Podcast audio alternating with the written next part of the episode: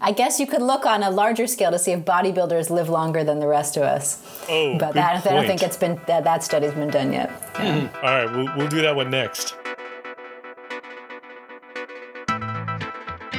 Welcome once again to Free Associations from the Boston University School of Public Health, the Public Health and Medical Journal Club podcast for anyone who is confused by the latest health study as I am by clowns. So, we are going to be talking about clowns today, and I have to know whether or not you guys find clowns to be scary. I do. I do too. I, clowns are creepy, but I don't know. Maybe we're not in the majority here. I, I I fail to understand who likes clowns and why they continue to exist, but we will we will we will talk about clowns and we will see if there's anything positive about clowns. So I am Matt Fox from the departments of epidemiology and global health at the Boston University School of Public Health and I am here as always with Dr. Chris Gill from the Department of Global Health. Welcome Chris. Hello, Matt. How are you? Doing well. And I am also joined once again by Dr. Jess Lieber from the Department of Environmental Health here at the BU School of Public Health. Welcome, Jess. Nice to see you both. Nice to be here. Wonderful to see you again. And a reminder to everyone if you can go over and head to the Population Health Exchange website at www.pophealthex.org. That's BU's hub for lifelong learning. You'll find lots of really interesting things over there. And also, if you can, give us a, a rating on iTunes or Stitcher or whatever your podcast app site is. That helps other people find us, and we really appreciate it. So now, on to the show. So today in our first segment, which is our journal club segment, we're going to look at a study in all seriousness on the effectiveness of clowns for reducing children's experiences of pain. I suppose it's not that crazy an idea, but it just strikes me as strange that it's a study. Then, in the second part of the podcast, which is our deep dive, we're going to talk about the ethics of paying people to be vaccinated. And then, in our third segment, which is our amazing and amusing, we'll get into some things that make us laugh out loud, or Jess will tell us about frozen poop tools. If uh, if you got any updates If you're on lucky, if you're lucky, you'll get that one again. if we're lucky. so let's get into segment one. So we are going to talk about an article that looked at the effectiveness of clowns on reducing childhood pain. It was published in the BMJ and it was entitled The Effectiveness of Hospital Clowns for Symptom Management in Pediatrics Systematic Review of Randomized and Non Randomized Control Trials by first author Luis Carlos Lopez Jr. You, how do you, anyone know how to pronounce? Junior. Mm, Junior. I think Oh, it's, it's, it's probably Junior. It's probably. Junior. Junior. Okay, Yeah. so by first author Luis Carlos Lopez Junior of the Federal University of Espírito Santo in Brazil. A couple of headlines on this one. Forbes says clowns make hospitals less scary for young patients. USNews.com says laughter as medicine clowns help hospitalized kids cope. Newsmax says study clowns help hospital kids heal. And EurekAlert said clowns may help children cope with pain and anxiety from hospital treatment. So, Jess, can you start off by telling us what they did in the study and what they found? Sure, this was an interesting study, and I think you know there's there's elements you know in reading about the clowns that that is a little goofy, but I think this you know this study is situated in a serious literature, kind of looking at ways to reduce stress and psychological distress and anxiety among children who are experiencing medical procedures. And so, just to contextualize this study, kind of in the frame of that literature, children who are in the hospital are often without a parent or a trusted adult. And so, there is obviously a big interest in pediatric medicine in these intervention techniques to try to reduce stress and promote healing and faster recovery, for example among children who are in the hospital. So this study is kind of situated in that niche of the literature. And what these authors did, this was a systematic review of studies considering effectiveness of hospital clowns in reducing various psychological symptoms. So symptoms of anxiety, stress, and pain defined in many different ways, as we'll discuss in a few minutes,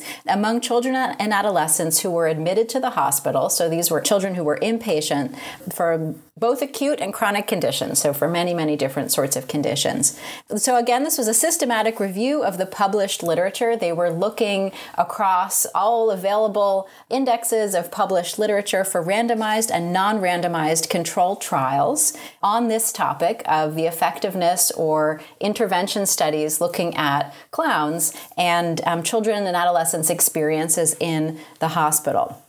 So they had a few a few kind of focus areas. They were focusing on, as I said, children admitted to the hospital, comparing clowns to the standard of care, which presumably does not involve clowns. So there was a they were drawing studies that were comparing clowns and non-clown intervention, and then again studies looking at the effects of clowns on symptom management on clusters of symptoms, so kind of groups of symptoms in inpatient children.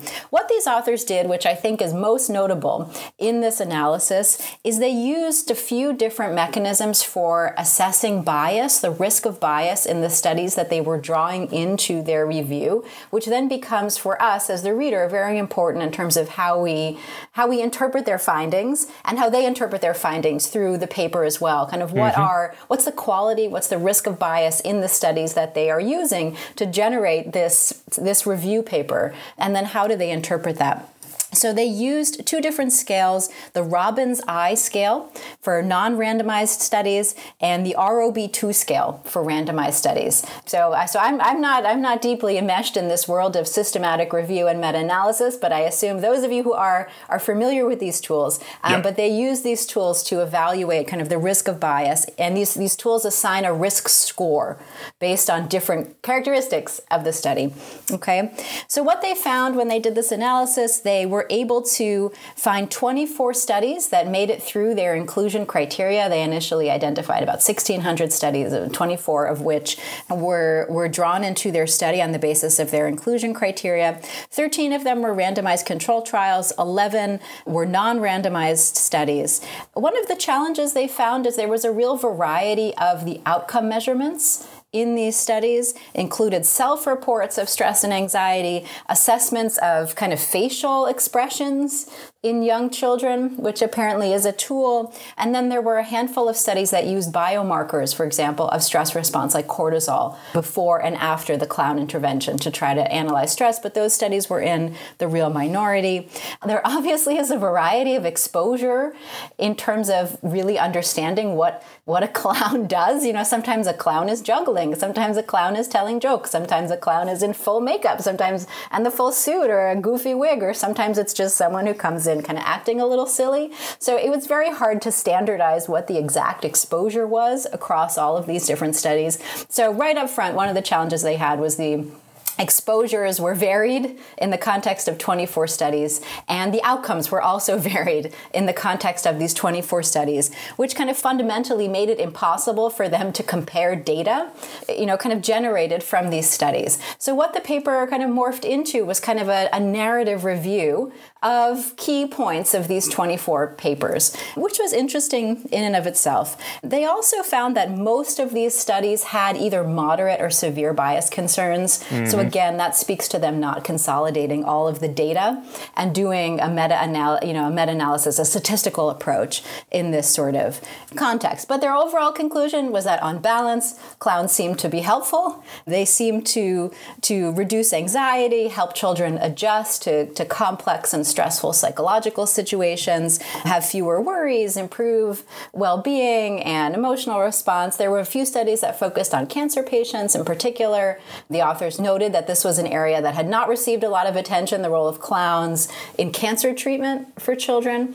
The authors, towards the end of their discussion section, which I thought was interesting, introduced me to a word called coulrophobia, which means phobia of clowns. And they noted that, um, you know, they didn't quite know how that might have played in. They did, you know, of their 24, some of them did notice, um, did not observe an associate, a benefit associated with clowns. And so they said maybe clown phobia plays in, maybe there's you know, clown phobia at a certain age, you know, maybe in the like preschool age or, or younger toddler toddler age ranges where children experience a lot of stranger anxiety anyway. You know, maybe if you see a clown and the baby's already experience, you know, that that would be like really bad. Maybe the results are not generalizable to adults who might, you know, as we we're saying, might not find clowns always so thrilling.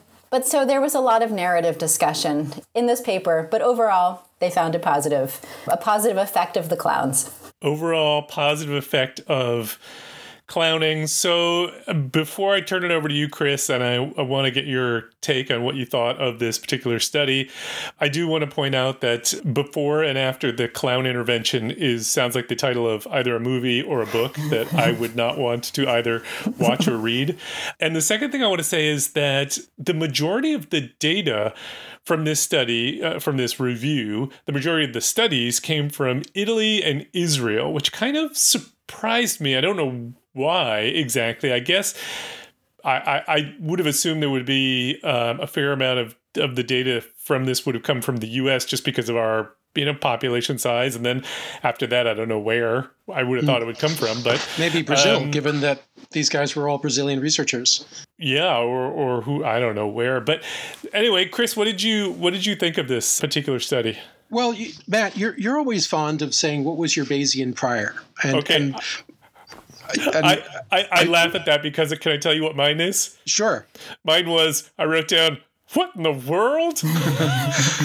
I, I, my Bayesian prior was that this that that this would work, that this should work, mm-hmm. that you know, I mean, my experience in in hospitals, and I don't have that much experience, of course, in in children, uh, children's hospitals because I, mm-hmm. you know, I trained in adult medicine, but my experience in hospitals is that, is that they're grim and depressing yeah. and and sad and and scary and impersonal and the whole idea of trying to bring in you know someone to cheer people up and tell a story and maybe juggle and you know make people laugh it's just such an appealingly obvious way of of making the whole hospital experience a little bit less grim. It's a distraction. It's a way yep. of of bringing in a little bit of life and color. And mm-hmm. I, I, I I was, you know, I felt like yes, this this this ought to work in the same way that I think that you know bringing around therapeutic dogs uh, mm-hmm. to visit patients at their bedside is such a nice a way of relieving stress and bringing back a sense of normalcy. So I, I was I was you know really encouraged to see that the the you know the overall results were you know even though the, you know the, the the source data were not very you know rigorous studies, I guess, but in aggregate, they they you know pointed towards yes, this seems to be a, a, generally good thing, and it kind of makes sense that it would be a good thing. The other thing I, I just I wanted to notice in passing was that this was one of the most systematic of systematic reviews I think I've ever mm. read. It, it really just it felt like a like a textbook example. If I was ever to teach students or attempt to teach students how to do a, a systematic review, I'd say read this paper, you know, because they've really laid out a map for for how you how you approach each step in the problem.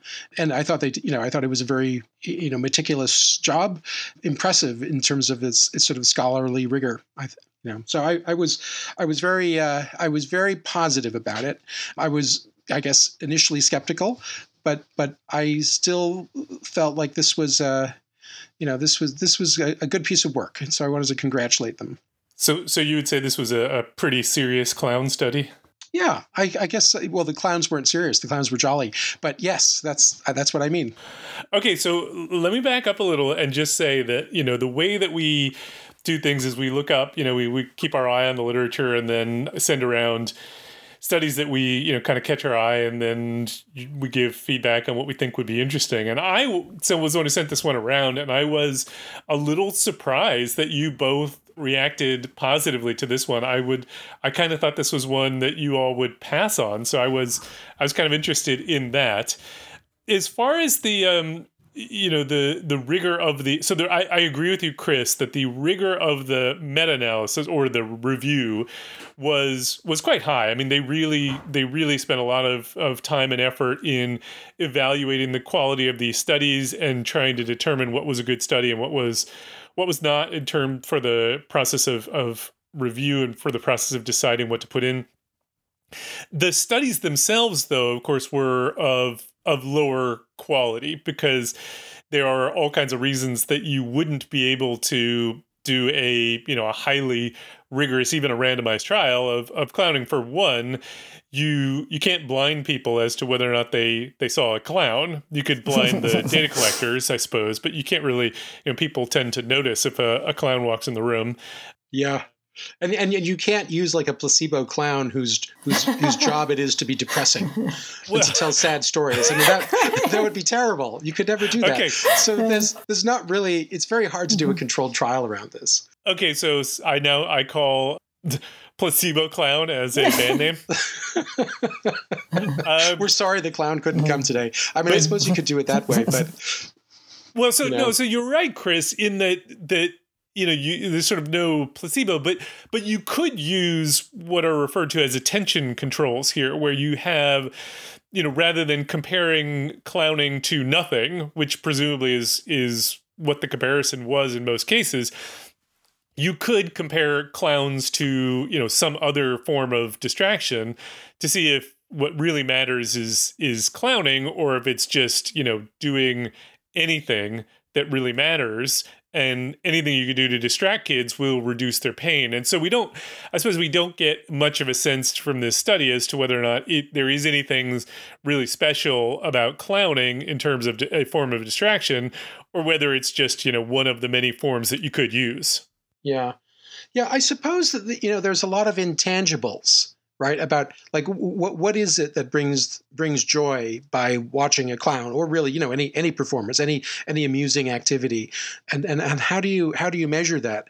So you know the, the the authors here approach that question in kind of the reverse which is that they they try to look for evidence of pathology reduction in pathology that is to say you know did their anxiety levels measured on some scale go down? Did their you know sensation of pain improve you know uh, Jess mentioned the biomarkers. You know, did cortisol levels fall objectively, suggesting that you know there was less activation of their you know the sort of fight and flight mechanism, all of those things. But but those are kind of unidimensional because they're looking at at the adverse effect of the thing that's being treated by the clown, which makes sense. But you know, and I'm so I'm not criticizing you know the decision to use those as study endpoints i think those those are those are very logical ones. But i i would also just you know wonder if one could measure you know joy more directly mm. like how happy does it make as opposed to like how anxious how less anxious are the kids yeah as opposed to yeah. how how happy are the kids to see the clown there? And and you know when a child is taken in for anesthesia for surgery and the clown goes in with them and is sort of holding the child's hands and making jokes i mean how did the how happy are the children at that moment? How distracted are they? So it just seems that there was there are so many ways one could look at the the effect of the clown beyond what what has been done. and again this is this is not really a criticism what they did do because mm-hmm. the results are interpretable and and yet you know, it, it seems to me that this is in some way scratching the surface. Yeah, sure. I, I was interested also in in whether the effects that they observed were due to the clown as a human being interacting with the child in a one-on-one sort of capacity. Like could that have been a yeah. nurse for example who's not dressed in a clown costume but just is with the child and maybe you know trying to keep the mood light or or trying to you know holding the child's hand like chris is saying or engaging with the child? Did it have to be a clown or was it just that it was a person who was with the child? Like and so it's kind of that issue of where does the funniness and the silliness how does that fit into this whole picture? That was my interesting question. Like, what if it had been a puppy? Like, I don't think you could bring a puppy necessarily into pre op. You know, maybe that's the difference is that some of these other interventions you couldn't bring into these really stressful situations. Um, but how did the clown differ from another person who was not dressed up as a clown? And was there something in in the clowning itself, or was it just that it was a person in that environment that helped reduce the child's stress? Mm-hmm. You know, I I was given a book last year for Christmas by one of our research fellows, Lauren Etter. Uh, it's Atul Gawande's Being Mortal. It's a really mm-hmm. great book, and so mm-hmm. I, just wanted to say thank you, Lauren. I, I have enjoyed this book, but there's a very poignant section that's described in the book that, that that I think has many of the same elements of what we're describing, and I, and I think it gets to the point that you, you you're you're you know focusing on here jess which is that it's not the clown per se but it is the humanity right the clown mm-hmm. is a method for delivering humanity but it could be a magician it could be could be many things and and in this in this story that that uh, Gawande narrates he describes this sort of young very talented recent harvard medical school graduate who chooses to go back to his rural home in upstate New York and to eventually take a job as a director of a nursing home. And and he he describes his his arrival here as being sort of astonished because he doesn't really know how to how to approach the problem, the real problem of the nursing home, which is that and he describes this in a, in a very beautiful way, I think, which is also somewhat sad which is that you know there are these three plagues of nursing homes boredom loneliness and helplessness and and so what he does is to lobby the owners of this nursing home the directors to allow him to bring in animals into mm-hmm. the nursing home and mm-hmm. so he he gets a he gets several dogs and several cats and he also gets parakeets for every single patient's room in the nursing oh. home so okay. every person has a bird, and they're supposed to take, you know, to some degree, take care of the bird. But you know, the, the, the staff make sure the birds are are, fought, are you know their cages are cleaned, etc. But the effect of this was really astonishing as he as he describes it. And there was one vignette where he he talks about this man called Mr. L who had been admitted to this nursing home because his wife had died, and then s- shortly after his wife died, he was engaged in a very serious car crash that almost killed him. And he was brought into the nursing home as being sort of like you know unable to care for himself. And you know, quickly became almost catatonic. He just spiraled down and became depressed and wouldn't interact and wouldn't get out of bed and wouldn't eat and wouldn't do anything and really looked like he was just heading towards the grave. And then this program began and they brought the dogs in, they brought the cats in, they brought the parakeets in.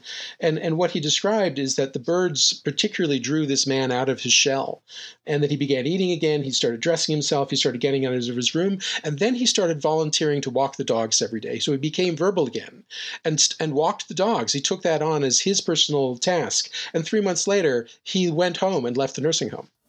Hmm. I mean, it was just such like a, an example of the same thing that we we focus so much on the pathology, the reduction of pathology, and yet in you know in, in many contexts, I think the nursing home is a particularly clear one. We, we we sort of see the problem as being a medical problem when in fact it might be more, you know, helpful to view it as a humanitarian problem, and that our job is not to simply keep people safe, though that's important, but is also to provide them reasons to live. Yeah, I, I think those are really good good points, Chris, and I think we don't we clearly don't pay enough attention to some of the the emotional and and mental health issues that go along with or that determine health in in many cases. So I, I think you're you're absolutely right. I do wonder, Chris. I mean, you know, to to that point, does it matter at all that these are subjective outcomes? You know, the the outcome of of eh, you say you know you could do happiness or in this case just reduction of of stress you know these are subjective outcomes which are potentially influenced by the the just you know seeing the you know knowing that something is being done on the other hand, maybe that's the point, and therefore you don't care that this is a subjective outcome that is, you know, is is susceptible to being influenced by knowing that you're getting the intervention. So I'm I'm unclear on whether or not it matters here. Yeah, I guess I feel the same as you because in in in a sense we are, you know, you, I think all three of us in our our research careers tend to focus on very categorical endpoints. I mean, you, you, you know, for example, you you are interested in in how well patients are retained in in mm-hmm. HIV treatments, yep. uh, according to different models, and so that endpoint is very clear. And I I focus on child survival and infectious rates. And so, do you have respiratory syncytial virus or don't you? You know, it, it's it's clear. And and Jess, you know, you're in environmental health, and and and so you're you have a set of exposures presumably that you're looking at that mm-hmm. either exist or don't exist and lead to a health outcome or don't. And and and and here we are dealing with this sort of social and I guess somewhat gray area, difficult to pin down, difficult to categorize, and and yet, you know, obviously based on our shared experience as humans, is one of the most important things there is about life, which is not mm. just to live, mm-hmm. but to be free of pain, to be free of fear and sadness, to have joy and and uh, and those are constructs that are not generally seen much in the medical literature, and and I, I, I suppose it's a shame. I think they're I think they're fundamentally the hardest to measure. I mean that's that's part of what's so interesting about this paper is that you know there's all these challenges with like how do you how do you measure what a clown is doing and yeah. then how do you measure the effect of that clown of what of the benefit or the you know the drawback of of that clown exposure. And it's really complicated when it has to do with happiness or, like you're saying, when it has to do with well being or comfort, especially if the immediate you know maybe there's a longer term benefit. Mm. and maybe it's a 15 mm. minutes with a clown in the hospital room relates to a child recovering two weeks sooner from a procedure. You know maybe there's a, a lag effect between the exposure and the outcome. So i think there it's really hard. These are really important. I think you're exactly right. It's like how do you measure human connection? And then how do you measure the effect of human connection and so, given how important that you know this seems to be, are you at all surprised by how little data there actually is? Because these are, I mean, in some sense, you can understand why there haven't been a lot of studies done because it's probably not something people are paying a lot of attention to trying to evaluate. It's just something you you do or you don't do, and you don't spend a lot of time. On the other hand, it's been around for a long time, and so in some sense, I was a little surprised there wasn't more data.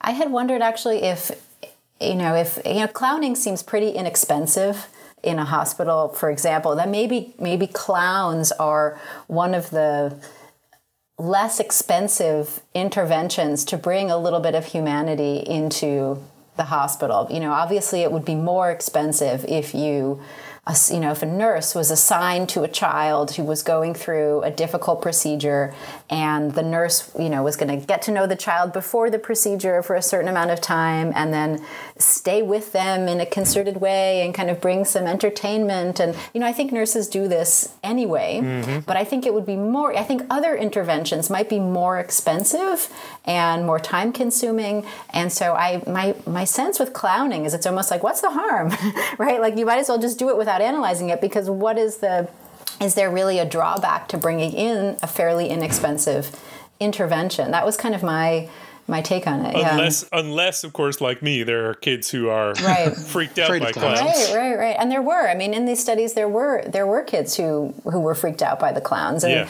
the authors talk about a study uh, that was not in their in their analysis, but another study where they just kind of you know how what's the, the prevalence of of being afraid of clowns, and it was like eighty some odd percent of girls, for example, were afraid of clowns at certain ages, and there was an age effect and a gender effect, and so it's certainly not unusual for children to be afraid of clowns. And I think the authors were aware of that. Okay, well, we, we can move on, but before we do, I just want to comment on a couple of last things before we do. One is that I, I really enjoyed that they paid a lot of attention to how they defined a clown, which they, they spent a lot of time going through. And, and they note, and I, you know, sort of vaguely remember this from the movie, but they say the, the American physician Patch Adams started clowning for patients in the mid 1970s and was considered a, a pioneer in therapeutic clowning. And I remember the, the movie Patch Adams uh, from I don't know was that the 80s or 90s, but mm, um, Robin Williams, right? With Robin mm. Williams, yeah, which I you know sort of didn't even think about when I when this paper came up. The second thing is they spent a lot of time in this paper talking about how they would go about disseminating their results. So clowning websites with you know going to troops and and which I just you know I just thought was interesting because you don't normally see that in in in scientific papers, particularly in you know the the top medical journals. Okay, let's move on to our second segment. So, in our second segment, we're going to talk about a paper on the ethics of paying for vaccination. We're in the middle of the rollout of the COVID vaccine, or I suppose that we're at the beginning of the rollout of the COVID vaccines. And this discussion is is motivated by a comment in JAMA by Emily Largent and Frank Miller. And the title of it was Problems with Paying People to be vaccinated against COVID 19. Now, I set this up as ethical issues, but it's really probably just issues in general. So they they start off by noting that obviously we're going to need a lot of people to get vaccinated with the COVID-19 vaccines in order to get to the point of herd immunity and we know that there is vaccine hesitancy out there, that there are a lot of people who are saying, at least in the US, that they won't get vaccinated. The seems like the biggest predictor of, of not wanting to get a, a vaccine here in the United States is identifying as a Republican, which I thought was an interesting fact. So there have been a couple of different proposals for ways that we could increase the incentives for getting a vaccine, some of which have been proposals to actually pay people to get vaccinated. So one proposal was to pay people $200 initially and then condition the uh, condition a remaining $800 on reaching some kind of a va- national vaccine uptake level. So everyone gets $200 when when you get your shots, but then if we as a country get to the you know say 70% threshold that we need for herd immunity then everybody would get an additional $800 another approach would be to just pay people you know what, what proposal was $1500 via check or direct deposit so you just get the money for getting vaccinated they say there are problems with this approach. So the the benefits of course would be that presumably you would incentivize people to want to get the the vaccine even if they may not have wanted to already, but they say, you know, people have a moral duty to be vaccinated and so paying them for something that they have a moral duty to do is is not something that we should be doing. Second, they say it's not a particularly prudent investment because many people are going to get vaccinated anyway. So spending money that you wouldn't have to spend in order to get people to do something that you want them, many of them would do anyway, is not a good use of, of financial resources, particularly in a time when we are constrained financially with the you know the interventions that we need to do because of the, the lockdowns and things like that they suggest this idea that people are saying that you know paying people money is is as an incentive is coercive they point out that that is incorrect, that it is not coercive, but it but that it may be seen as taking advantage of people who have lost their jobs, who are who are in poverty or who may be disadvantaged. And finally, they noted that the vaccine hesitancy concerns are rooted in largely in the speed of the development and so it's not clear that offering a financial incentive would overcome those concerns and so I, I'm I'm really curious your thoughts on whether you all think that this is something that we should be doing. Jess, I'll start with you. Do you do you how do you react to the idea of paying people to get vaccinated? I, I lean towards not paying people to, to get vaccinated for a few reasons. I mean, one, there is I'm not a, I'm not exactly sure the word I'm thinking of, but there is kind of an authoritarian structure to that. It reminds me of something that is done like in an elementary school classroom, especially the idea of where, you know, if everyone behaves and is quiet during math period, then the whole class gets extra recess, right? Mm-hmm. It's kind of mm-hmm. like the idea that sort of structure to me strikes me as condescending is the word i was thinking about. That you know kind of a condescending approach towards people's ability to make a decision in in their with their own free will. You know i think i think as a public health or medical community we have an onus to engage in that conversation and try to encourage people to move in the direction we think is in the best interest of public health which would be to get vaccinated. However i think the idea of of putting money behind it feels feels a little bit inappropriate to me. I think because it feels a little authoritarian in that same sort of way, like a teacher student sort of dynamic.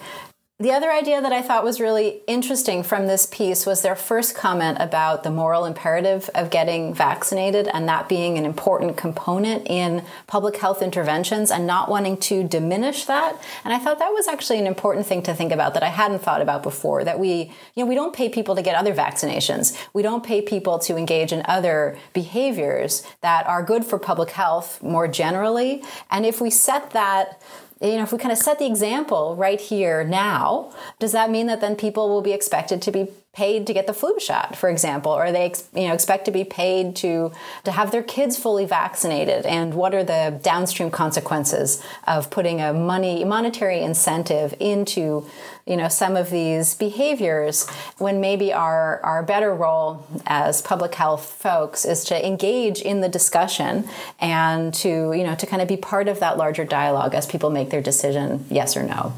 Okay, Chris, what's your how do you react to the idea? Well, it's interesting.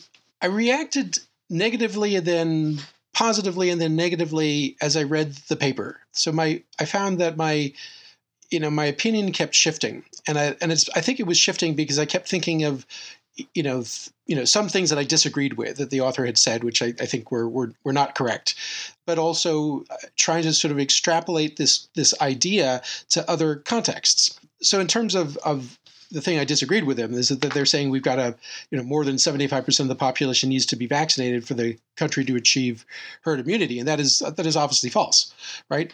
The, the herd immunity calculation is based on the number of people who are immune, not mm-hmm. vaccinated, mm-hmm. because vaccinated doesn't necessarily leave you to be immune. Mostly it does, but there are other ways to become immune, such as being infected with COVID nineteen and recovering.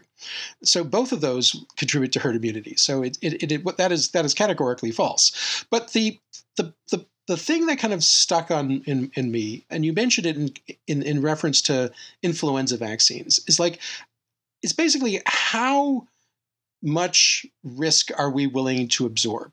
Or or how safe do we wish to be? Because influenza as you are i think you were alluding to kills a lot of people every year right? And we don't shut down society for influenza. Influenza kills in a bad year 50,000 US citizens and in a good year 10,000 citizens. That's a lot of people right? Mm-hmm. so it you know compared with covid-19 it's a very small number but it is a it is a number. And so is you know are we you know, does our, our risk tolerance for COVID 19 continue once the, you know, once a sufficiently high number of people have been either immunized and are now immune or have experienced COVID and have recovered, such that the, the actual mortality rate for COVID 19 in the future is something more akin to what we see with the seasonal flu. And at that point, you know, do you know do we adapt our risk profile in response, or do we somehow see this disease as being distinct, and therefore our risk tolerance must be much much lower? And I and I I don't see any reason why that should be so. So I, I mean, I, I, I felt like there there was a a premise that the the argument stemmed from that I think was a little bit too simplistic. Uh, the when when you say that, you mean the argument for paying people? Yes, that it, it Which starts with the assumption. against. It starts with the assumption that we we have to have, you know, basically perfect protection against COVID nineteen. We've got to completely shut it down. And while obviously that is the ideal, it is also true that as one approaches that threshold for herd immunity, you're seeing disease transmission rates and hence mortality rates drop, drop, drop, drop, drop, drop, drop until they start to the the epidemic starts to to mathematically extinguish itself. But but it's not the like you know things are terrible and then when you hit a herd immunity things are great. That's not how it works. It's a it's a transition right? So somewhere in that transition you know we are we have changed the risk profile of this disease to to varying extents and at some point the risk profile essentially starts to fall to zero. But does it need to fall to zero be, before society can resume? And obviously that is not the case because there are many infectious diseases that are endemic in our society that we tolerate and they kill people every year and not every everybody has to wear a mask at all times because of the influenza. Maybe we should, but you know, as a society, we have we have not felt that that was that was an imperative, right? Mm-hmm. Mm-hmm. Okay, so I'm going to take the other side. I think this is a, a good idea, and you know, my reasoning for this is is in two directions. Number one is that I I think we pay people to do things all the time, behaviors that we want people to engage in through, you know, we may not pay them directly by depositing a, a you know, money into their bank account, but we do it through financial incentives, typically through through tax breaks. So if mm-hmm. we want people to to buy homes or you know then we you know we have tax breaks around to make it more desirable to people financially to invest in a home or what you know we want people to go out and buy hybrid cars or battery operated cars or solar power. We we make it financially advantageous to them to do those things that we want them to do. And this is a case where we have resistance to something that we think is a good thing for the the entirety of the society. And so we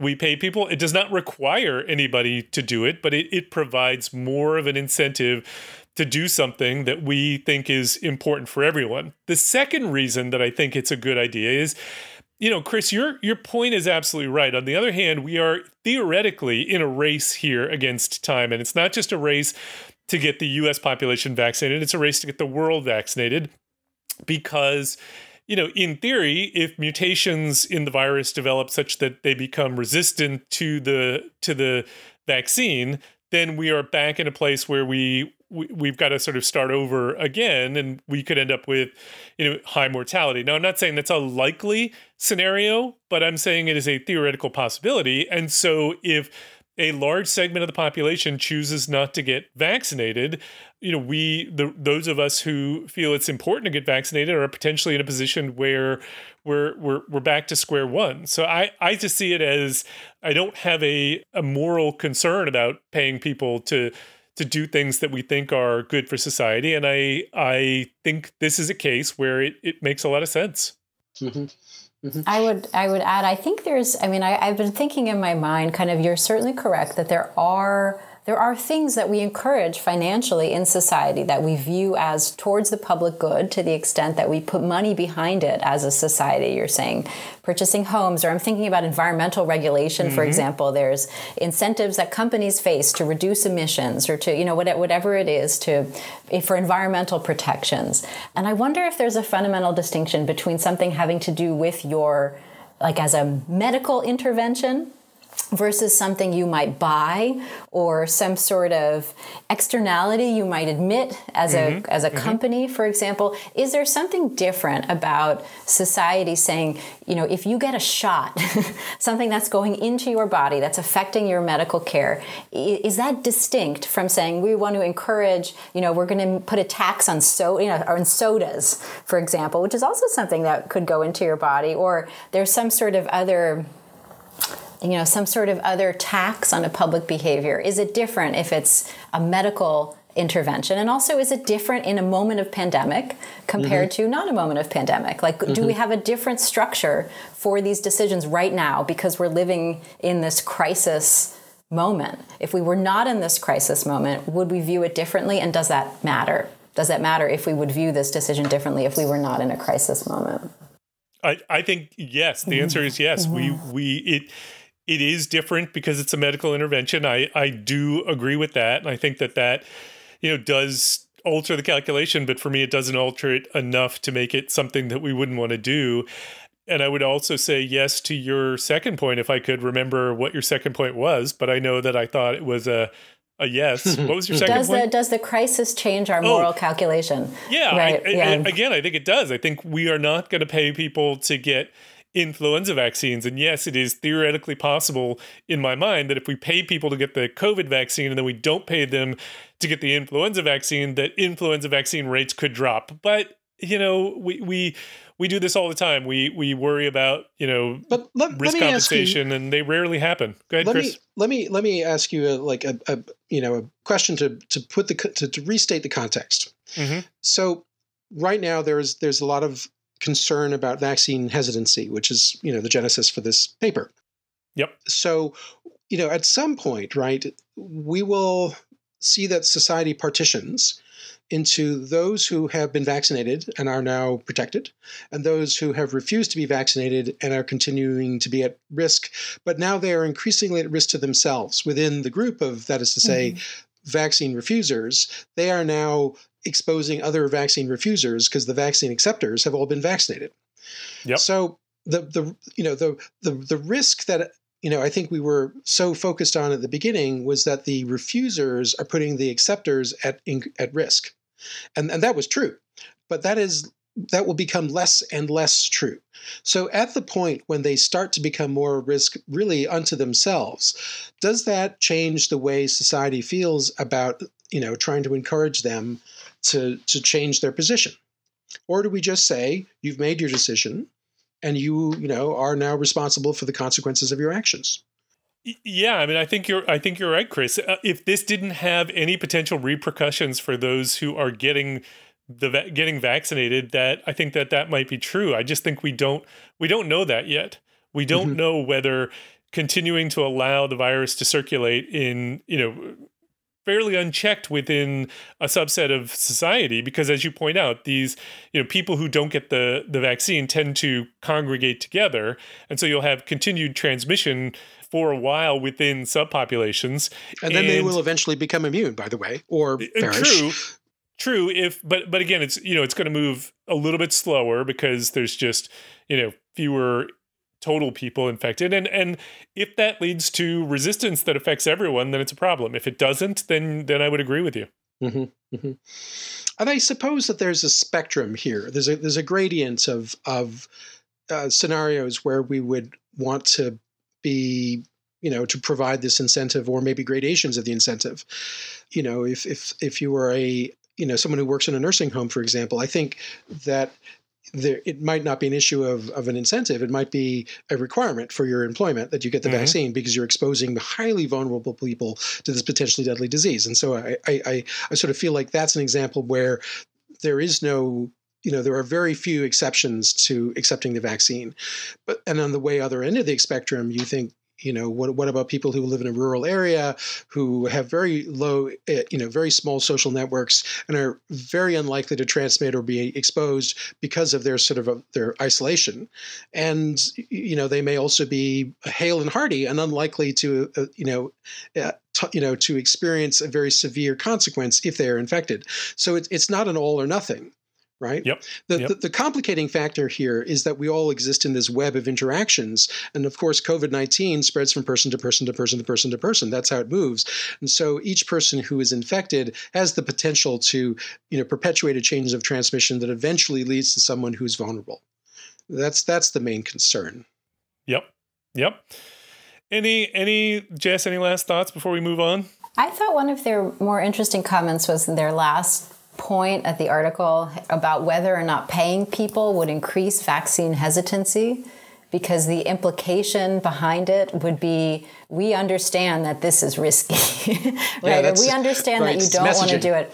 I was, yeah, I was interested in that too. That they made that comment that it's quite possible that putting a dollar value behind getting vaccinated is an acknowledgement that hesitancy is legitimate in this context, and you have a reason to be concerned. And whether or not, and you know, they, the authors made the point that that could even worsen vaccine hesitancy for some people who are maybe considering it, and they're like, well, now I'm definitely not going to get it because you, you know, the implication is that this is the, you know, that I have to be paid to take it. So I thought that was an interesting argument as well, and not one that I had heard before in this discussion. And I would I would agree. I mean, I do think that is that is a real, you know, it is theoretically a possibility. I don't know that it overcomes my my feelings that we should try something like this, but I I do acknowledge that that is it is potentially a possibility. Mm. I, I would prefer that the incentive be you know really targeted at in, you know allowing people to engage in certain behaviors again such mm-hmm. as you know you can go to a bar uh, you can go to in an indoor dining area and have a nice meal but you've got to be vaccinated in order to do that Yep. Um, that's, you know, that's another way to do it. If you know, now we're not saying, you know, here's here's 500 bucks if you get a vaccine. We're saying now you can go back to doing things that you enjoy in your life, and you know we consider you to be zero risk to yourself and to others and and so here is your reward you know society suddenly opened up to you that seems like a much better incentive in some ways mm. yep there would be mm-hmm. certainly a a different approach to the same idea yep all right, let's move on to our last segment, which is our amazing and amusing. And uh, Jess, you wanna you wanna go first this time? Sure. So, so carrying on in my my thematic discussions about animal research, this one's a little bit different. This was a study that was published about a year ago that I admittedly thought of because I have a daughter in fifth grade who's reading the book Tuck Everlasting. I don't know if either of you read that one. Oh, I saw the movie. I never read yeah, it. Yeah, right. About like living forever and what are the consequences of living forever. And so there was this study that that came out last year that was looking at this diet dietary supplement that bodybuilders take. It's called AKG, alpha ketoglutarate. Mm. And and so, you know, some toxicologists said, let's give it to mice and let's give it to worms and let's see what happens. And what they found is that it extended their life dramatically. And specifically really? in worms, yes, in worms, they say, let's see, it was found that it extended the lifespan by more than 50% in a tiny worm with a long name that is too long for me to read. And they also found a similar effect in, in, in, the, in the study of, of mice, that they found this life extending virtue in this dietary supplement that it seems like is available over the counter. And what the researchers have said is that it's part of the, meta- the metabolic cycle that transitions food into energy on the cellular process. They didn't go into great detail, at least in the blurb that I was reading, about what the science is behind it. But I thought that was interesting. This is, you know, not something we're hearing too much about in the time of COVID about medications that could extend your life, and not to say that we would want to move down the path of life extending medication or even thinking in that direction. But I think in, you know, in the last number of years, there's been a tremendous focus on gene editing you know, and kind of gene editing as a mechanism mm-hmm. to improving quality of life and to improving treatment efficacy, and then you know, generation of babies through CRISPR, and like all you know, all of these debates in our scientific literature. And I haven't seen very much about just like life extending medicine. um, yeah, and so, yeah. so I was intrigued. I was just intrigued by this study. Very interesting. Okay, mm-hmm. I will go out and start taking it immediately. I guess you could look on a larger scale to see if bodybuilders live longer than the rest of us. Oh, but that, I don't think it's been that, that study's been done yet. Yeah. Mm-hmm. All right, we'll we'll do that one next. All right, Chris, what do you what do you got for us? Well, I, I it's funny that that you, you should mention the, uh, the the I guess the nematodes, right? There was there was a story I was thinking about talking about that. There are two articles that I spotted in the New York Times that both sort of tickled my interest. Uh, one of them was about how certain roundworms seem to be able to detect ultraviolet light and move away from it, even though they don't have any eyes. And so that there were oh, cellular cool. receptors on the nematodes that allowed them to sort of sense this exposure to radiation in some way that you know utilized a totally different cellular pathway other than like the you know the ability to see per se. So, but I couldn't figure out a way of spinning that into a longer narrative. So in, instead, I, I came across a, another story in the New York Times, which actually was even more fascinating. That is a shout out to the Boston University people uh, who study astrophysics. They published this fascinating paper recently about this event that happens on a regular basis where the, the moon generates a beam of sodium ions that's that fires out like a laser from the backside of the United States of, of the of the world, excuse me. And the way this works is that you know the moon is constantly being hit by meteorites, meteors, I guess that they become meteorites after they've hit. So they the, the, moon is being pulverized, and each time it's it's struck, it causes a little cloud of dust to fly up into the it's not the atmosphere because there's no atmosphere, but it, it flies up into, you know, away from the surface of the moon. And because these particles are very small, they can stay there suspended for a very long time. And so these particles are like, so basically the moon is surrounded by this sort of invisible sphere of sodium ions. And these sodium ions get sucked up by the, the Earth's gravity and pulled towards the Earth, and then they, they stream around the Earth, sort of forming a halo. Now, at the same time, the moon is going around the Earth, and so it's directing this beam of sodium ions in different ways. And at the point where the moon and the earth align exactly so that their gravitational fields are perfectly aligned, these sodium ion fields that have been transferred from the moon to the earth then eject out the backside, the far side of the earth, in a more or less straight line like a laser. And uh, with special equipment, you can see this and and of course we can't see this but mm-hmm. the thought of this is just so so fascinating that unbeknownst to us, our planet is basically firing out this beam of high energy particles into space. Kind of like, uh, you know, it's like we're picking up the comet's tail, but here the comet is the moon.